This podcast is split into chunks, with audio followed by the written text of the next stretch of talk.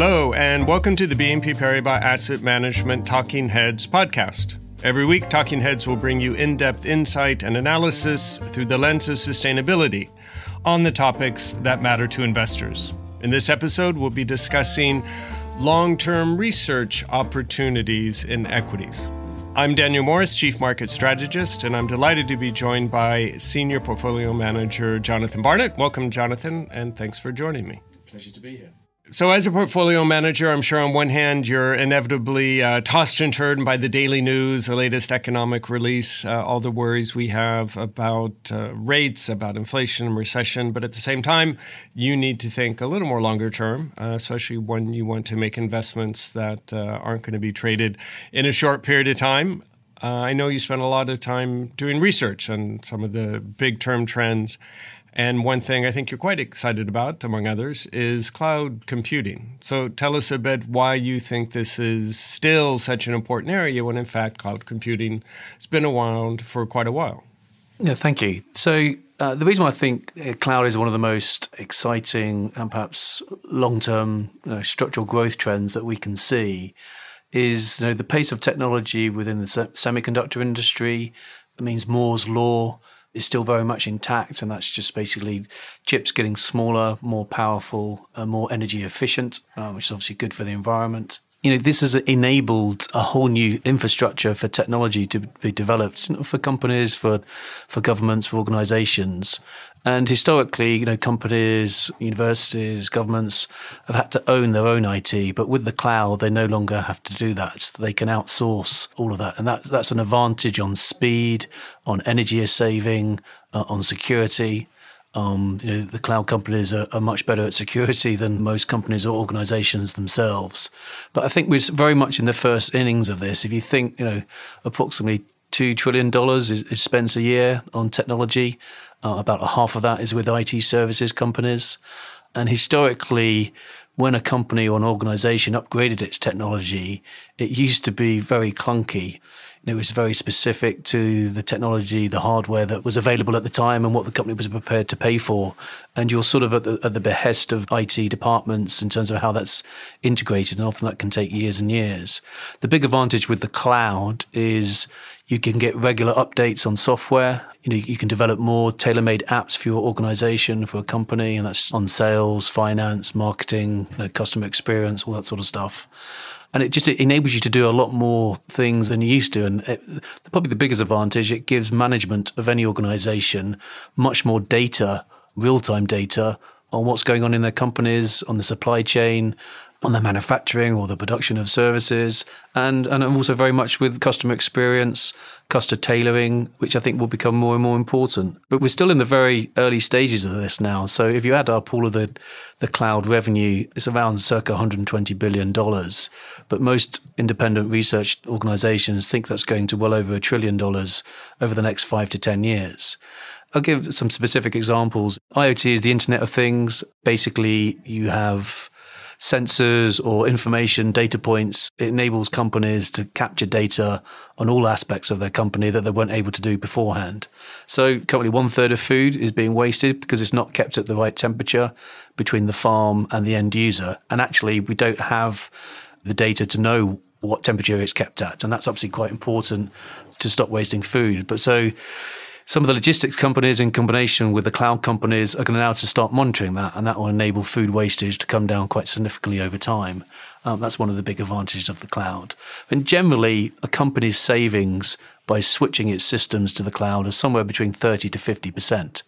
And that's just a cost saving. That means you can invest that money elsewhere on ESG or for product development, all that sort of stuff. But actually, what you do find is because you're creating data on all parts of your organization that you haven't seen before, you'll have more ways of being creative about how to do things better, which means there'll be a lot less wastage in the system, which will be good for the environment, good for governance, but and also ultimately it will be good for customers.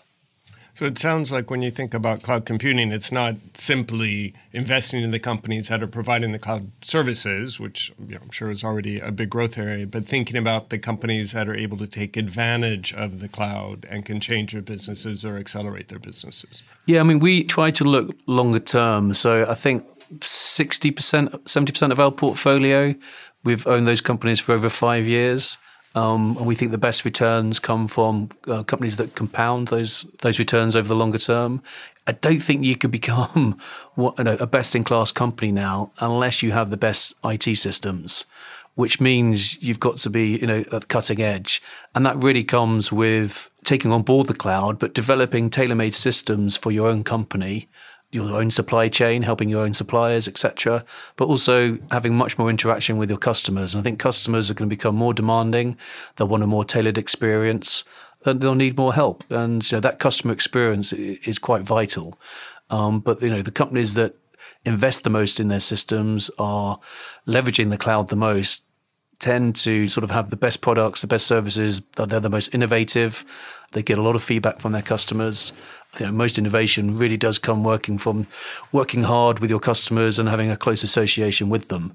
And you know, if you look across all sectors, we think the best in class companies in most sectors are the ones that have the best systems and you know they are starting to leverage the cloud very much so but i think it's important to say that we're still very much in innings one or two of this trend i think between 5 and 15% of workloads corporate workloads have moved to the cloud which leaves an awful lot of room for you know, further upside and penetration of these trends so, what about the counter argument that by outsourcing your IT, you lose a chance to differentiate yourself? Yeah, I actually think with the cloud, it's the opposite because it enables you to be more specific in your app and software development. So rather than you know, historically you were reliant on the hardware that you had in your in your company, on the limitations of that hardware.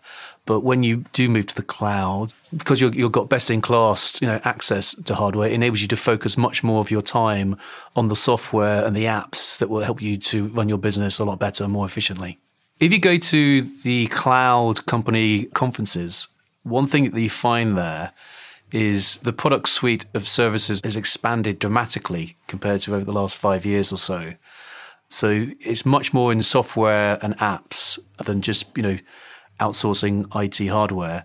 And what you really find when you go to these conferences that the cloud companies are going through every single sector in the economy and they're looking at the value chain within those sectors and they're working out how the cloud and how technology will make those sectors 10 times more efficient, which again will be, has to be extremely good for the environment and has to be good for those industries and companies that adopt these products and services the quickest. Now, we think about the implications of cloud computing technology in general. One of the sectors that certainly comes to my mind is healthcare, though I'm sure there's a lot of other reasons why U.S. healthcare in particular uh, might be quite interesting for you right now. Can you discuss a bit why you're spending so much time researching the sector? Yeah, well, this is you know, U.S. healthcare is perhaps the biggest problem for the United States uh, you know, governments and economy you know, it's circa 20% of, of GDP is, uh, is US healthcare. And it's perhaps the most complicated system. You know, if you speak to anyone in the system, you wouldn't create the US healthcare system today on, with a blank sheet of paper, but it is there and it's incredibly confusing depending on which insurance package you're on.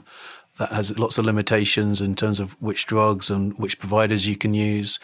So the only way to really solve this major issue that the US healthcare system has become, I think, is the introduction of value based care. And a lot of that is based around technology.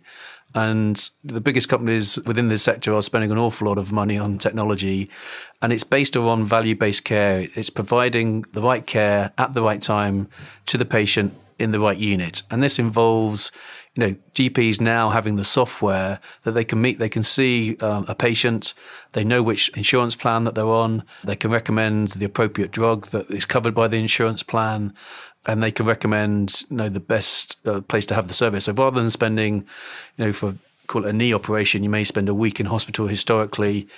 Now you might just spend you know, a day or two in the hospital, and then you go to a, a recovery unit which is closer to your home, which costs the system a lot less than spending you know, two weeks in a hospital. But the, you know, the US healthcare system itself, it's the only industry in the world that I can think of where a US patient stroke customer will pay somewhere between two and 10 times the price for a drug, which is exactly the same that you can get in any other market in the world. That doesn't exist in any other industry. It really is quite mad.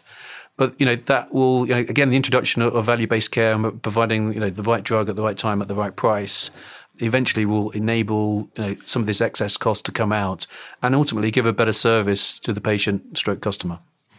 So, given that hopeful transformation, and I appreciate if you've got to deal with the, the system as it is, but you're trying to make it better, uh, you do need a lot of innovation. What are some of the, I guess, sub industries, parts of the healthcare system in the US where you see the most innovation taking place? Well, actually, the biggest innovation is coming from one of the health insurers. And now half of their business is now actually providing services to their peers you know, and they've created a vertically integrated pharmacy, insight company, a bank, it's a financier, it's a software company, it's a technology company. So you actually you've had one of the biggest providers of health insurance in the states has broadened out to become a vertically integrated healthcare provider, which is really trying to deliver you know, the best value based care that, that the system has.